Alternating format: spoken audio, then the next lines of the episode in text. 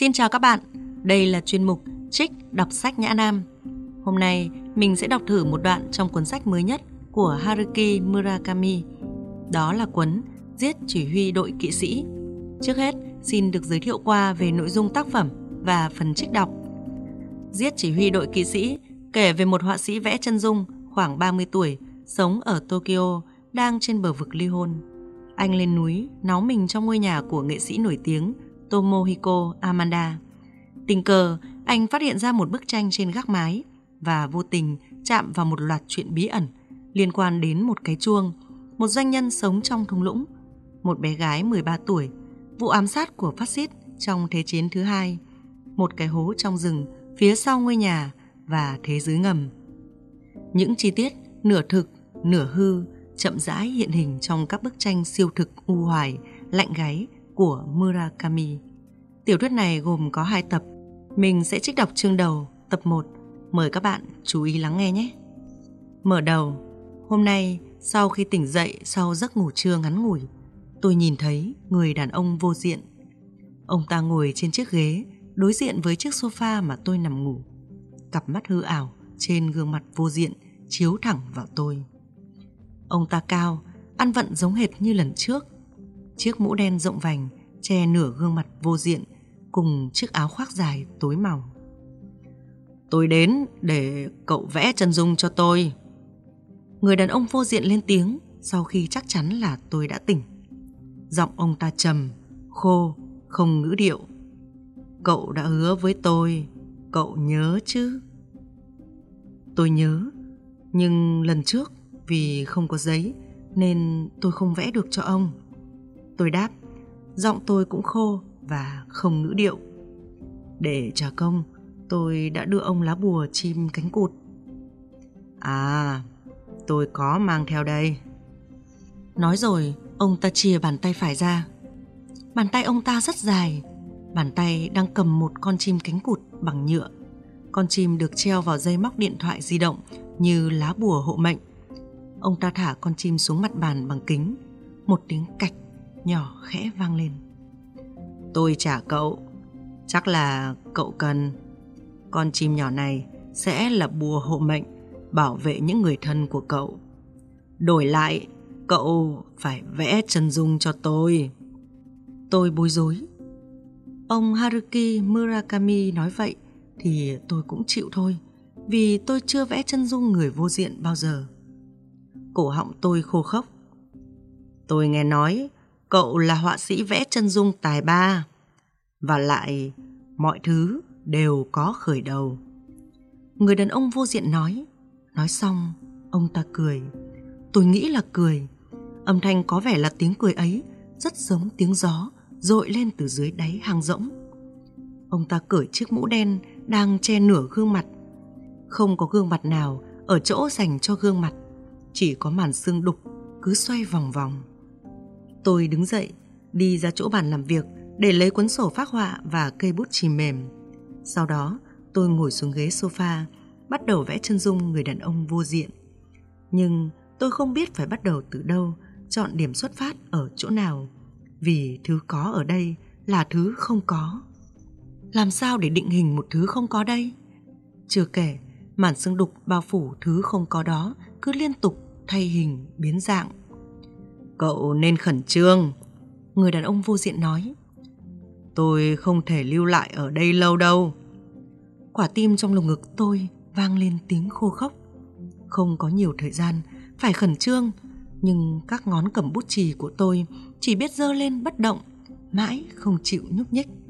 Dường như từ cổ tay trở xuống đã bị tê liệt.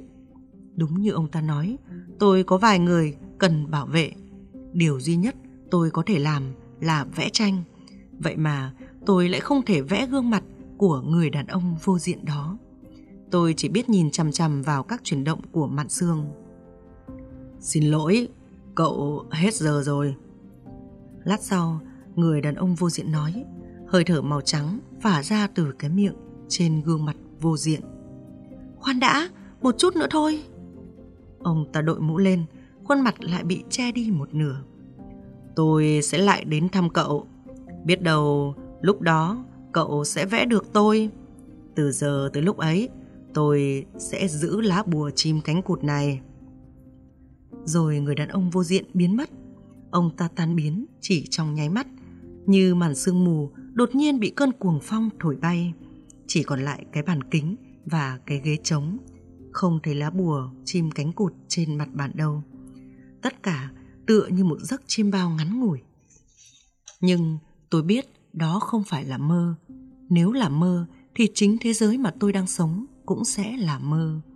Có thể một ngày nào đó tôi sẽ vẽ được chân dung của thứ không có, như một họa sĩ đã vẽ được bức tranh giết chỉ huy đội kỵ sĩ. Nhưng để làm được vậy, tôi cần có thời gian, tôi phải làm bạn với thời gian. Một, nếu bề mặt bị mờ. Suốt từ tháng 5 năm đó cho tới đầu năm sau, tôi sống trên một ngọn núi gần lối dẫn vào thung lũng hẹp. Vào mùa hè, sâu trong thung lũng, trời mưa không ngớt, nhưng phía ngoài hầu như lúc nào cũng nắng đẹp. Đó là vì gió Tây Nam từ biển thổi vào. Gió mang những đám mây ẩm vào thung lũng. Khi mây bay lên theo triển núi thì tạo thành mưa. Căn nhà tôi sống nằm đúng đường ranh giới ấy nên thường xuyên gặp cảnh trước nhà trời nắng trang trang mà sau nhà lại mưa xối xả. Thoạt đầu tôi còn thấy lạ, nhưng khi quen rồi thì thấy chuyện đó thật hiển nhiên. Những mẩu mây rời rạc la đà quanh núi. Mỗi khi có gió, những mẩu mây ấy lại bồng bềnh giống như các linh hồn từ quá khứ đi lạc muốn tìm lại ký ức đã mất. Cũng có khi gió lặng lẽ mang tới những hạt mưa trắng xóa, li ti như bông tuyết. Nhờ lúc nào cũng có gió mà tôi có thể sống thoải mái qua mùa hè mà không cần điều hòa. Căn nhà tôi ở tuy nhỏ và cũ nhưng có vườn tương đối rộng. Vườn bọ không nên cỏ dại mọc um tùm. Có cả một gia đình mèo làm ổ trong đó. Nhưng khi thợ cắt cỏ tới, bọn chúng lại bỏ đi đâu mất. Chắc bọn chúng thấy không còn thoải mái. Một mèo mẹ vằn và ba, bốn con mèo con. Mèo mẹ mặt khắc khổ, gầy sơ xác như thể gắng gượng lắm mới sống nổi tới giờ. Căn nhà nằm trên đỉnh núi, bước ra ban công hướng tây nam sẽ nhìn thấy biển lấp ló giữa rừng cây. Phần biển nhìn thấy chỉ bé như một chỗ nước hứng trong bồn rửa mặt.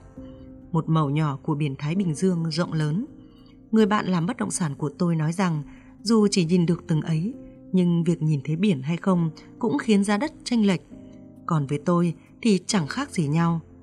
Nhìn từ xa, phần biển ấy trông giống như một cục trì xỉn màu. Tôi không hiểu vì sao người ta lại thích nhìn biển đến vậy. Tôi thích nhìn trạng thái của dãy núi xung quanh hơn. Diện mạo của dãy núi bên kia thung lũng thay đổi sinh động tùy theo mùa và thời tiết. Chỉ cần để ý sự thay đổi đó mỗi ngày là không bao giờ thấy chán. Hồi ấy, tôi và vợ tạm thời chấm dứt đời sống hôn nhân. Cả hai đã chính thức ký vào đơn ly hôn. Nhưng rồi rốt cuộc, vì nhiều lý do, chúng tôi đã nối lại cuộc hôn nhân đó. Xét theo ý nghĩa nào thì chuyện này cũng không dễ lý giải. Nếu phải dùng một câu để miêu tả quá trình mà ngay cả người trong cuộc cũng không hiểu rõ mối liên hệ giữa nguyên nhân và kết quả thì sẽ là câu nói quen thuộc, gương vỡ lại lành.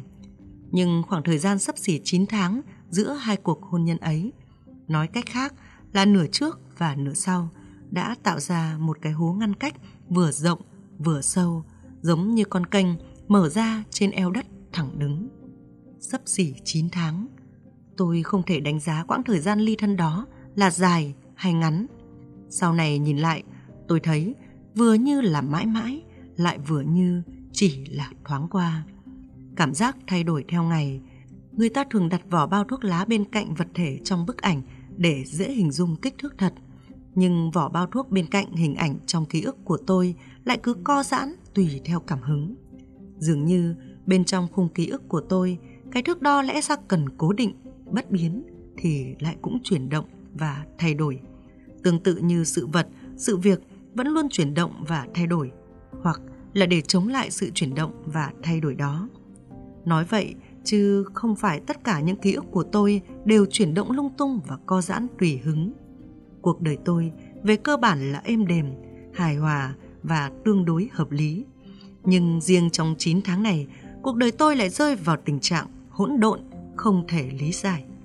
Với tôi, đó là khoảng thời gian không bình thường, xét theo mọi khía cạnh thì chưa có tiền lệ. Tôi khi ấy giống như kẻ đang bơi giữa vùng biển tĩnh lặng thì đột nhiên bị quấn vào vòng xoáy bí ẩn.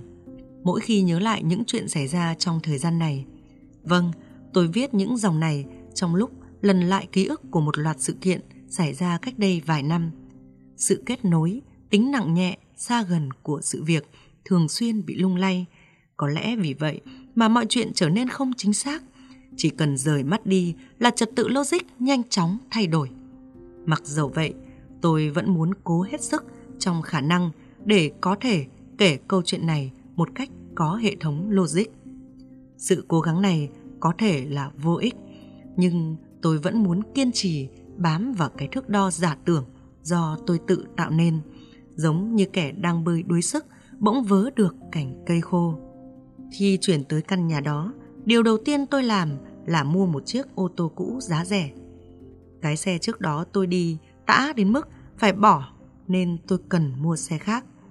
Khi sống ở tỉnh lẻ, đặc biệt nếu sống một mình trên núi thì xe ô tô là vật dụng bắt buộc phải có để đi chợ hàng ngày. Tôi tới trung tâm xe cũ của hãng Toyota ở ngoại ô thành phố Odagara và tìm được một chiếc Corolla giá rẻ. Một chiếc xe trông nhợt nhạt như sắc mặt của người ốm, dù tay bán hàng gọi là màu phớt xanh. Xe mới chạy được 36.000 cây số, nhưng do từng gặp tai nạn nên bị bán đại hạ giá. Tôi lái thử thì thấy phanh và lốp vẫn ổn. Vì tôi cũng không thường xuyên chạy đường cao tốc nên chỉ cần như vậy. Người cho tôi mượn nhà là anh Amanda Masahiko. Tôi và anh học chung ở Đại học Mỹ thuật. Tuy hơn tôi 2 tuổi, nhưng anh là một trong số ít bạn bè tôi thấy hợp. Ra trường, thì thoảng chúng tôi vẫn gặp nhau. Sau khi tốt nghiệp, anh từ bỏ việc vẽ tranh, đầu quân cho một công ty quảng cáo và làm thiết kế đồ họa. Khi biết tôi chia tay vợ, dọn ra khỏi nhà mà không biết đi đâu, anh nói bố anh có căn nhà để không? Hỏi tôi có muốn đến trong nhà giúp không? Bố anh là ông Amanda Tomohiko, một họa sĩ nổi tiếng ở dòng tranh truyền thống, sở hữu một căn nhà kiêm xưởng vẽ trên một ngọn núi ở ngoại ô Odawara. Ông đã một mình tận hưởng cuộc sống yên bình ở đó suốt 10 năm kể từ khi vợ mất. Nhưng gần đây, khi trí nhớ ngày càng giảm sút, ông được đưa tới một viện dưỡng lão cao cấp ở cao nguyên Izu, nên căn nhà bị bỏ không từ vài tháng nay. Dù sao thì căn nhà cũng nằm trơ trọi trên đỉnh núi, không thể gọi là tiện lợi. Nhưng riêng khoản yên tĩnh thì tôi đảm bảo 100%, một môi trường quá lý tưởng để vẽ tranh, không có bất cứ thứ gì khiến cậu phân tâm đâu. Anh Masahiko nói, tiền thuê nhà hầu như chỉ mang tính danh nghĩa. Không có người ở thì căn nhà sẽ xuống cấp, chưa kể còn lo bị trộm hoặc bà hỏa ghé thăm nữa. Chỉ cần có người sống thường xuyên thì tôi cũng an tâm hơn. Nhưng chắc cậu sẽ không thấy thoải mái nếu được cho ở hoàn toàn miễn phí. Ngược lại, tùy tình hình từ phía tôi mà có thể cậu sẽ phải rời đi sau một thông báo ngắn gọn. Tôi chẳng có lý do gì để từ chối. Đồ đạc của tôi vốn chỉ đủ chất vào cốp chiếc xe con. Nếu anh Masahiko bảo tôi dọn đến thì tôi có thể dọn đến luôn ngày hôm sau. Tôi chuyển đến căn nhà đó vào dịp nghỉ lễ tháng 5. Căn nhà một tầng kiểu Âu, ấm cúng như căn nhà nhỏ ở quê, nhưng vẫn đủ cho một người sống thoải mái. Căn nhà nằm trên một ngọn đồi thấp, bao quanh là rừng. Bản thân anh Masahiko cũng không biết chính xác diện tích khuôn viên của căn nhà. Ngoài vườn có một cây tùng cổ thụ với những cành lớn vươn ra tứ phía. Vài phiến đá được lót rải rác trong vườn. Cạnh cái đèn lồng đá có một cây chuối sum xuê. Đúng như anh Masahiko nói, nơi này yên tĩnh đến mức không thể yên tĩnh hơn. Nhưng giờ đây, khi nhìn lại thì không thể nói là hoàn toàn không có thứ gì khiến tôi phân tâm. Trong khoảng thời gian 8 tháng chia tay vợ và sống ở thung lũng đó, tôi đã quan hệ với hai người phụ nữ. Cả hai đều đã có chồng, một người kém tuổi tôi, một người hơn tuổi. Cả hai đều là học viên ở lớp vẽ tôi dạy. Tôi nắm bắt cơ hội, ngỏ lời. Bình thường tôi không bao giờ làm thế, tôi vốn nhút nhát nên không quen với việc này. Và họ không từ chối. Không rõ vì sao, nhưng khi ấy tôi đã mời họ lên giường rất dễ dàng, như thể chẳng cần viện đến lý do. Tôi hầu như không thấy hổ thẹn với việc dụ dỗ học viên. Tôi thấy việc ăn nằm với họ bình thường như hỏi giờ một người tình cờ gặp trên đường vậy. Người phụ nữ tôi quan hệ đầu tiên sắp xỉ 30 tuổi, cao, có đôi mắt to và đen láy, vú nàng nhỏ, eo nàng thon, vầng trán rộng, mái tóc thẳng và đẹp, đôi tai hơi to so với tổng thể. Gương mặt nàng không thể gọi là đẹp theo quan điểm chung, nhưng lại có nét hấp dẫn đặc trưng đủ khiến một họa sĩ muốn cầm cọ lên vẽ. Thực tế thì tôi là một họa sĩ và cũng đã thực sự phác họa nàng vài lần. Nàng không có con, chồng nàng là giáo viên dạy lịch sử tại một trường cấp 3 tư thục. Về nhà hay đánh vợ, không thể sử dụng bạo lực tại trường nên anh ta xả tại nhà. Nhưng dĩ nhiên là anh ta không đánh vào mặt vợ. Chỉ khi nàng ở trần, tôi mới phát hiện ra những vết thương và vết bầm tím trên cơ thể nàng. Nàng không muốn tôi nhìn thấy những chỗ đó, nên khi cởi quần áo và làm tình, lúc nào chúng tôi cũng tắt hết đèn trong phòng. Nàng hầu như không hứng thú trong chuyện ấy, âm đạo của nàng không bao giờ đủ ướt. Mỗi khi tôi định cho vào là nàng lại kêu đau. Tôi dành nhiều thời gian để dạo đầu, dùng cả chất bôi trơn nhưng vẫn không hiệu quả. Nàng cứ đau buốt mãi, thỉnh thoảng nàng còn hét toáng lên vì đau. Mặc dầu vậy, nàng vẫn muốn làm tình với tôi. Chỉ ít thì nàng không ghét việc ấy. Vì sao lại thế? Có thể là nàng thèm cảm giác đau đớn, hoặc là sự không khoái cảm, hoặc nàng muốn bản thân bị trừng phạt theo cách nào đó. Con người luôn đòi hỏi từ cuộc đời vô số thứ. Nhưng có một thứ duy nhất mà nàng không cần trong mối quan hệ này, đó là sự thân mật. Nàng không thích đến nhà tôi, cũng không thích tôi đến nhà nàng, nên chúng tôi luôn đi bằng xe của tôi tới một khách sạn dành cho tình nhân ở ven biển để làm tình. Chúng tôi hẹn nhau ở bãi đỗ xe rộng thanh thang của một quán ăn gia đình. Hơn một giờ chiều thì vào khách sạn, tới gần 3 giờ thì ra. Những lần như thế, làng luôn đeo đeo cặp kính dâm to bản, bất kể trời âm u hay có mưa. Nhưng rồi một hôm, không thấy nàng tới chỗ hẹn nữa, cả lớp học cũng không. Chuyện tình ngắn ngủi, hầu như không có cao trào của tôi và nàng kết thúc tại đó. Tôi quan hệ với nàng tổng cộng chừng 4 đến 5 lần. Người phụ nữ có chồng mà tôi quan hệ sau đó lại có cuộc sống gia đình hạnh phúc, ít nhất thì trông có vẻ là có cuộc sống sung túc. Hồi ấy, nàng 41 tuổi, tôi nhớ là thế, hơn tôi chừng 5 tuổi. dáng người nhỏ, gương mặt đẹp, thanh tú, luôn ăn vận rất có gu. Cách ngày, nàng lại đi tập yoga một lần nên bụng không có mỡ thừa. Nàng lái chiếc xe Mini Cooper màu đỏ, chiếc xe còn mới. Hôm nào trời nắng thì thấy chiếc xe lấp lánh từ đằng xa.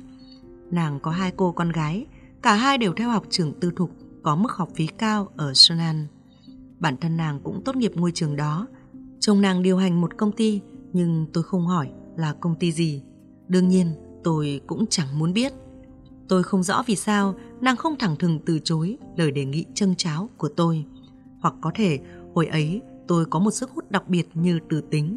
Sức hút đã lôi kéo tinh thần, có thể cho là vậy, của nàng với một mỏ sắt thô. Hoặc việc này chẳng hề liên quan tới tinh thần hay sức hút, chỉ đơn giản nàng đang muốn có sự kích thích thể xác ở bên ngoài. Và tôi chỉ là gã đàn ông tình cờ ở gần mà thôi. Dù sao thì tôi hồi ấy cũng cho được nàng thứ nàng muốn, dù đó là thứ gì, coi đó như một việc hiển nhiên, không chút đắn đo. Thời gian đầu, có vẻ nàng cũng đón nhận mối quan hệ với tôi rất tự nhiên. Nếu bàn về khía cạnh thể xác, dù chẳng có mấy khía cạnh khác để bàn, thì quan hệ giữa tôi và nàng diễn ra cực kỳ suôn sẻ. Chúng tôi làm việc đó rất thẳng thắn, thuần khiết và sự thuần khiết đó gần như đạt tới mức trừu tượng. Khi nhận ra điều đó, tôi không khỏi sững sờ. Nhưng hẳn là nàng đã tỉnh ngộ giữa chừng. Một buổi sáng âm u đầu đông, nàng gọi điện tới nhà tôi bằng giọng như thể đang đọc diễn văn. Nàng nói, em nghĩ chúng ta không nên gặp nhau nữa, vì có gặp nhau cũng chẳng có tương lai. Hoặc ý nàng là thế. Nàng nói đúng, thực tế chúng tôi hầu như còn chẳng có quá khứ, chứ nói gì tới tương lai. Hồi còn học đại học mỹ thuật, tôi chủ yếu vẽ tranh trừu tượng gọi là tranh trừu tượng nhưng phạm vi rất rộng. Bản thân tôi cũng không biết giải thích về hình thức và nội dung như thế nào. Chỉ biết đó là loại tranh không bị bó buộc có thể vẽ tự do những hình ảnh không mang tính biểu trưng. Tôi cũng nhận được vài giải thưởng nhỏ ở các buổi triển lãm. Cũng có tranh đăng tạp chí mỹ thuật. Không ít giáo viên và đồng nghiệp ca ngợi tranh của tôi và khích lệ tôi. Dẫu không đủ để có một tương lai hứa hẹn, nhưng tôi nghĩ mình cũng có chút tài năng của một họa sĩ. Có điều, loại tranh dầu mà tôi vẽ hầu hết đều cần loại vải cỡ lớn, dùng nhiều màu sơn. Chi phí đương nhiên cũng tăng lên. Và ai cũng biết, chẳng có mấy mạnh thường quân nào chịu bỏ tiền mua bức tranh trừu tượng cỡ đại của một họa sĩ vô danh về treo trong nhà. Lẽ dĩ nhiên, vì không thể sống bằng việc vẽ loại tranh ưa thích, nên sau khi tốt nghiệp, tôi bắt đầu nhận vẽ tranh chân dung để trang trải cuộc sống. Nói cách khác, tôi vẽ một cách biểu trưng hình dáng của những người có thể gọi là trụ cột xã hội. Kích thước mỗi cột ít nhiều có khác nhau, như giám đốc công ty, cây đại thụ trong giới khoa học, nghị sĩ quốc hội hay nhân vật nổi tiếng ở địa phương.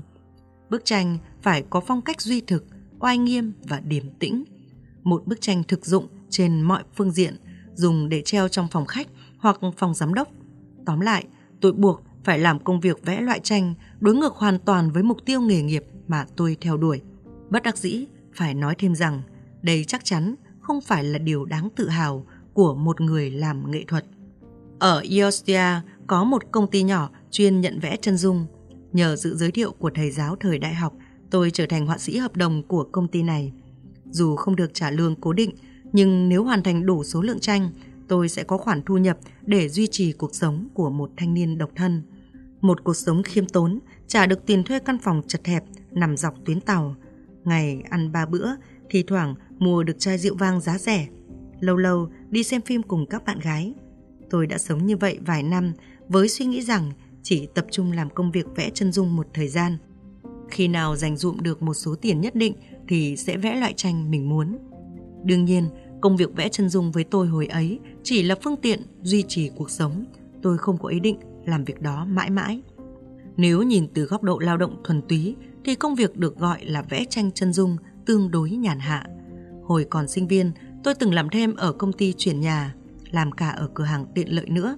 So với mấy công việc đó thì áp lực về thể xác cũng như tinh thần của việc vẽ tranh chân dung nhẹ nhàng hơn nhiều. Nếu nắm bắt được điểm chính, các công đoạn sau chỉ là lặp lại một quy trình giống nhau. Dần dà, tôi cũng mất ít thời gian để hoàn thành một bức chân dung hơn. Chẳng khác việc lái máy bay bằng chế độ tự động là mấy. Túc tắc làm công việc đó chừng một năm, tôi nhận ra các bức chân dung tôi vẽ được đánh giá cao hơn tôi tưởng. Khách hàng rất hài lòng. Nếu thường xuyên bị khách phàn nàn về bức chân dung đã hoàn thành, đương nhiên tôi sẽ không được giao việc nữa, thậm chí là cắt luôn cả hợp đồng. Ngược lại, nếu được đánh giá tốt, công việc sẽ nhiều hơn và tiền thù lao cho mỗi bức cũng tăng lên chút đỉnh. Thế giới tranh chân dung cũng có sự khắc nghiệt riêng.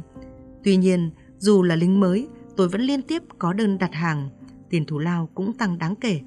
Người phụ trách cũng cảm kích trước kết quả công việc của tôi. Có khách hàng còn khen là họ có dung cảm đặc biệt với tranh của tôi. Chính tôi cũng không giải thích được vì sao các bức chân dung tôi vẽ lại được đánh giá cao đến vậy. Tôi không quá nhiệt thành, chỉ cần mẫn hoàn thành công việc được giao. Thú thật, đến giờ tôi còn chẳng nhớ nổi một gương mặt mà mình vẽ. Nhưng dù sao thì tôi cũng khát khao trở thành một họa sĩ. Một khi đã cầm cọ và đứng trước giá vẽ thì dù là loại tranh gì tôi cũng không thể vẽ ra một bức hoàn toàn vô giá trị. Làm vậy là tôi tự với bẩn gu thẩm mỹ và hạ thấp nghề nghiệp mình theo đuổi. Dù chúng không thể trở thành những tác phẩm đáng tự hào, nhưng tôi luôn tâm niệm không bao giờ được vẽ những bức tranh khiến bản thân phải xấu hổ. Có thể gọi đó là đạo đức nghề nghiệp. Dù chỉ là tôi không thể làm khác. Ngoài ra, khi vẽ chân dung, tôi luôn áp dụng một cách làm nhất quán. Thứ nhất, tôi không dùng người thật để làm mẫu. Khi có đơn đặt hàng, đầu tiên tôi sẽ gặp khách hàng, nhân vật của bức chân dung. Tôi xin họ chừng một giờ đồng hồ để trò chuyện riêng. Tôi chỉ nói chuyện thôi, cũng không vẽ tạo hình gì cả. Tôi đặt các câu hỏi và họ trả lời. Chẳng hạn, họ sinh ra trong một gia đình như thế nào, ở đâu, khi nào, trải qua tuổi thơ ra sao, học trường nào, làm nghề gì, gia đình hiện tại ra sao, làm thế nào để đạt được địa vị như bây giờ. Tôi cũng hỏi về cuộc sống và sở thích thường nhật. Hầu hết mọi người đều hào hứng kể về bản thân, thậm chí có khách hàng còn nhiệt tình, có lẽ vì không phải ai cũng thích nghe họ kể. Có khi cuộc hẹn kéo dài một tiếng thành hai, ba tiếng. Sau đó tôi sẽ mượn họ chừng 5-6 bức ảnh. Những bức ảnh bình thường được chụp một cách tự nhiên trong đời thường. Cũng có trường hợp, không phải tất cả, tôi dùng máy ảnh bỏ túi để chụp gương mặt họ từ vài góc độ. Chỉ vậy thôi. Không cần tạo dáng hay ngồi yên sao? Nhiều người lo lắng hỏi. Tất cả bọn họ đều chuẩn bị sẵn tinh thần sẽ phải làm như vậy từ thời điểm quyết định vẽ chân dung. Người họa sĩ, giờ này chắc không còn ai đội mũ bê rê nữa, sẽ cầm cọ, mặt đăm đăm nhìn vào giá vẽ, trước mặt là người mẫu ngồi im như tượng, không được phép cử động, tại họ tưởng tượng đến cảnh hay thấy trong phim. Anh muốn làm vậy à? Tôi hỏi ngược lại họ. Với người không quen, làm mẫu tranh là một công việc lao lực vì phải giữ nguyên một tư thế trong nhiều giờ, vừa chán lại vừa mỏi. Nhưng nếu anh muốn thì tôi sẽ chiều. Đương nhiên là 99% khách hàng không muốn. Hầu hết họ đều là những người bận rộn hoặc là những người giờ đã nghỉ hưu. Họ muốn lược bỏ công việc hành xác vô nghĩa. Chỉ cần gặp và nói chuyện thế này là đủ rồi. Tôi chấn an họ. Dù có mẫu thật hay không thì cũng không có gì khác biệt trong bức tranh được hoàn thiện. Nếu anh thấy không hài lòng, tôi sẽ chịu trách nhiệm và vẽ lại. Khoảng 2 tuần thì bức chân dung được hoàn thành, mất thêm vài tháng để khô màu. Thứ tôi cần là ký ức sống động chứ không phải bản thân người ngồi trước mặt. Đôi khi, sự hiện diện của họ còn ảnh hưởng không tốt tới quá trình vẽ. Một dạng ký ức hình bóng đa chiều. Tôi chỉ cần đưa nguyên ký ức đó sang bức tranh là xong. Có vẻ như tôi được trời phú cho khả năng ghi nhớ bằng thị giác. Và khả năng ấy có thể gọi là kỹ năng đặc biệt đã trở thành vũ khí hữu hiệu khi tôi hành nghề vẽ tranh chân dung. Một điều quan trọng trong nghề này là tôi ít nhiều phải có cảm tình với khách hàng. Vì vậy, trong lần trò chuyện đầu tiên, chừng một tiếng, tôi cố gắng tìm ra thật nhiều điểm khiến mình đồng cảm với khách. Tất nhiên, cũng có người chẳng có được điểm nào, hoặc có người lập tức tỏ thái độ e rè khi được đề nghị chuyển sang mối quan hệ cá nhân. Tuy nhiên, nếu chỉ là khách vãng lai với mối quan hệ mang tính nhất thời tại địa điểm giới hạn thì không khó để tìm ra một, hai phẩm chất đáng yêu ở họ. Nếu nhìn thật sâu vào bên trong sẽ thấy ai cũng có điểm nào đó lung linh. Tôi sẽ tìm ra điểm đó nếu bể đầy bụi và chìm vào lãng quên. Nếu có ai đó tình cờ dừng lại ngắm, chắc để giết thời gian, thì chắc cũng không bao giờ thắc mắc xem tác giả là ai. Đôi khi tôi thấy mình giống như một ả điếm cao cấp trong giới họa sĩ. Tôi vận dụng kỹ năng, dồn hết tâm sức để hoàn thành một quá trình được định sẵn. Và tôi làm khách hàng hài lòng. Tôi được trời phú cho tài năng ấy. Dù chuyên nghiệp và có kỹ thuật, nhưng tôi không làm như một cái máy. Tôi vẫn dành xúc cảm cho công việc. Tiền công tuy không rẻ, nhưng khách hàng vẫn trả mà không phàn nàn gì. Vì những người chọn tôi vốn là những người chẳng quan tâm tới giá cả. Và tay nghề của tôi được bọn họ truyền tay nhau. Nhờ vậy mà tôi không bao giờ hết khách. Sổ hẹn lúc nào cũng kín. Nhưng bản thân tôi lại không có bất kỳ tham vọng nào. Một chút cũng không. Không phải tự tôi muốn trở thành họa sĩ kiểu đó, cũng không phải muốn trở thành kiểu người như vậy. Chỉ là do hoàn cảnh xô đẩy. Chẳng biết từ lúc nào tôi đã từ bỏ việc vẽ tranh cho bản thân. Việc lấy vợ và phải lo một cuộc sống ổn định chỉ là một trong những nguyên nhân chứ không phải là tất cả. Tôi nghĩ trước đó chính tôi đã không còn tha thiết vẽ tranh cho bản thân nữa rồi. Tôi chỉ lấy cuộc hôn nhân làm cái cớ mà thôi. Tôi đã ở cái tuổi không thể gọi là trẻ và thứ giống như ngọn lửa trong lồng ngực hình như đã và đang lụi tàn. Tôi đang dần quên đi cảm giác được sưởi ấm bằng ngọn lửa ấy. Lẽ ra tôi phải đoạn tuyệt với con người đó của tôi. Lẽ ra tôi phải có biện pháp gì đó, nhưng tôi cứ lần lữa mãi. Và rồi, người đoạn tuyệt trước lại là vợ tôi. Khi ấy, tôi 36 tuổi. Vâng, vừa rồi mình đã trích đọc chương đầu của tập 1 tiểu thuyết Giết chỉ huy đội kỵ sĩ. Nếu các bạn cảm thấy có hứng thú và muốn đọc thêm, bạn có thể mua sách tại các hiệu sách của Nhã Nam hoặc đặt mua trên Tiki, Shopee, Pha Xá nhé. Chuyên mục trích đọc sẽ được tiếp tục tiến hành với các số sau. Nếu bạn muốn yêu cầu Nhã Nam trích đọc cuốn sách nào, hãy để lại comment bên dưới video nhé. Rất cảm ơn các bạn đã quan tâm và kiên nhẫn lắng nghe. Xin chào và hẹn gặp lại!